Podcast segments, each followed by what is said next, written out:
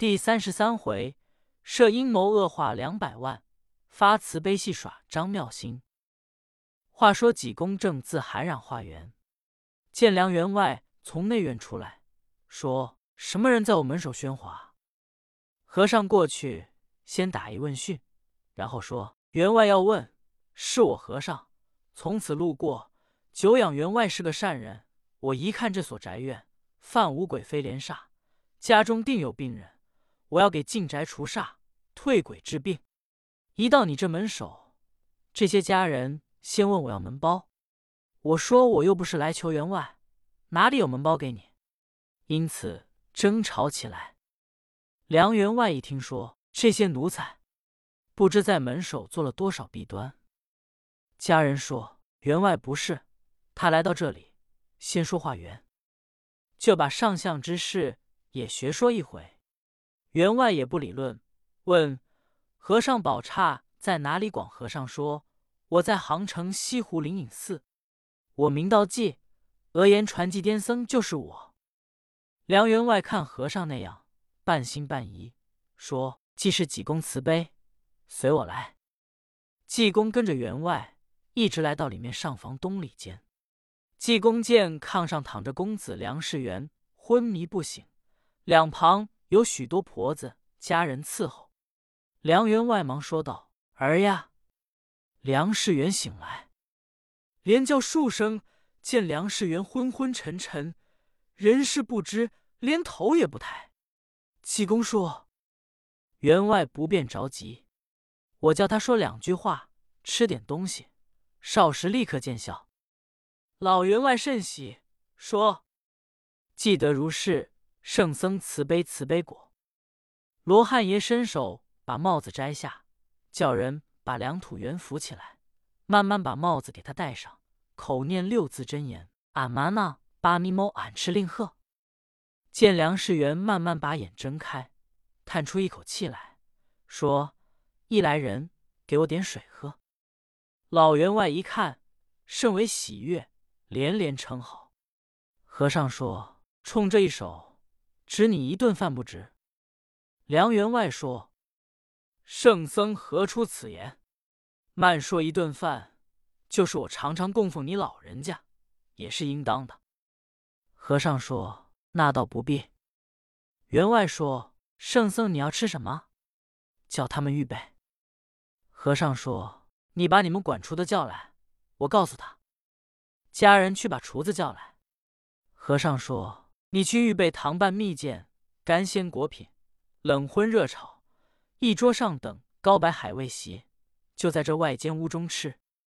厨子答应。本是大富贵人家，一应的东西俱都现成，家人摆设桌凳，少时厨子菜已齐备。员外与和尚上座吃酒，老员外旁边陪着开怀畅饮。老员外心说：和尚这个帽子倒不错。比什么灵丹妙药都强。我问他要多少钱，把帽子留下，给我戴。员外见梁世元在屋中也说出话来，要喝糖水，要吃东西，心中甚悦。员外说：“圣僧的妙法果然是手到病除。”和尚说：“员外，你瞧我这帽子好不好？”员外说：“好。”和尚说。好可是好，我打算找个主，把它卖了。员外一听，心中欢喜，说：“和尚，你要卖多少钱？我留下。”济公说：“员外要留下好办，把你这份家业、买卖房产、地业给我，我把帽子给你。”老员外一听，连连摇头说：“我买不起。”说着话，家人把菜上齐。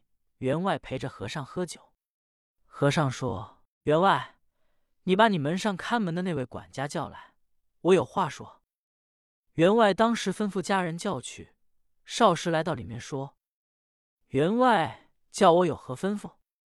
和尚说：“我方才说要吃上等高白海味席、干鲜果品、冷金热炒、糖拌蜜饯，叫你们员外陪着我。你瞧我没说错吧？”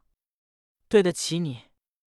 家人说：“是。”和尚说：“员外你还得慈悲，我还带着三个跟班的在外头等着，没吃酒呢。”员外吩咐请进，预备酒席。家人心说：“他还有跟班的，连他都没有整一场，他的跟班的必然更穷了。”想着，来到外面喊嚷：“哪个是跟穷和尚来的？”高国泰说：“是我。”家人一看，是一位如流秀图打扮、俊品人物，仪表非常，穿的甚是整齐。家人说：“还有二位在哪里？”苏禄、冯顺二人过来说：“我们也是跟和尚的。”梁福一看，这二人更阔了。本来苏禄是苏北山的家人，穿的更齐整。梁福心里说：“和尚有钱，全打扮了跟班的。”赶紧把三位让到门房，摆上酒席，让三个人吃饭。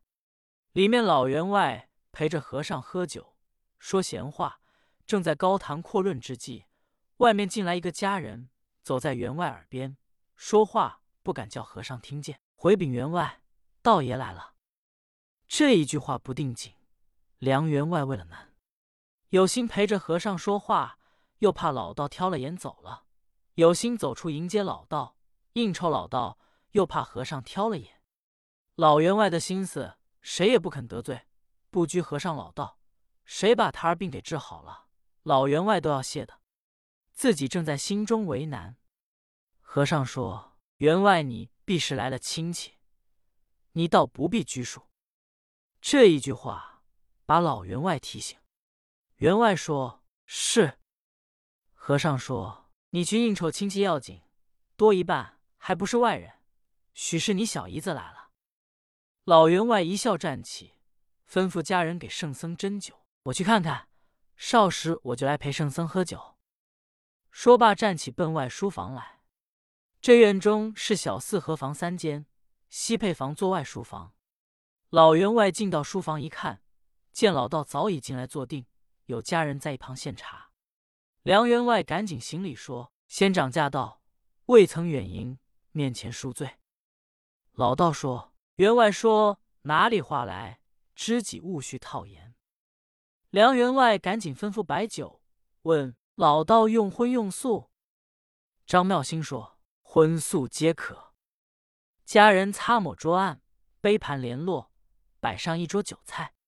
老员外亲自给老道斟酒，一旁相陪，闲谈叙话。梁员外说：“仙长。”我跟你打听一个人，你可知道？老道说：“那个有名便知，无名不晓。”梁员外说：“西湖灵隐寺有一位济公，你可知道？”老道心中一动，我要说济公有能为，就显不出我来。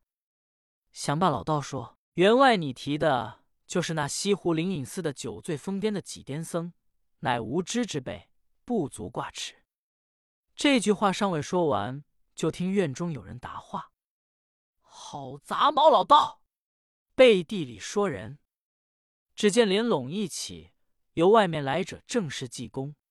老员外一见，心里说：“这些家人们实在可恨！我叫你们陪着和尚吃酒，你们为何放他出来？”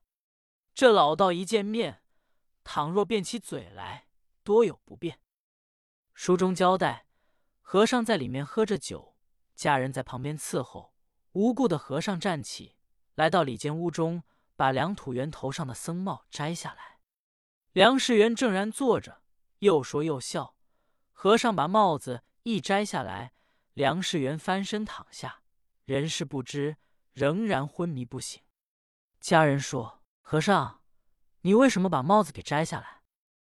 和尚说：“一桌酒要获多大功夫？”家人说：“好，你拿帽子换酒喝了，也不用我们员外吩咐，再给你摆一桌。你还把帽子给我们公子戴上。”和尚说：“我不饿了，等我饿了再吃吧。”说着话，和尚往外就走。家人说：“和尚上哪去？”和尚说：“我上茅坑。”家人说：“我们带你去。”和尚说：“不用。”要有一人跟着我，我就不能出宫。家人也不敢跟了。和尚出来，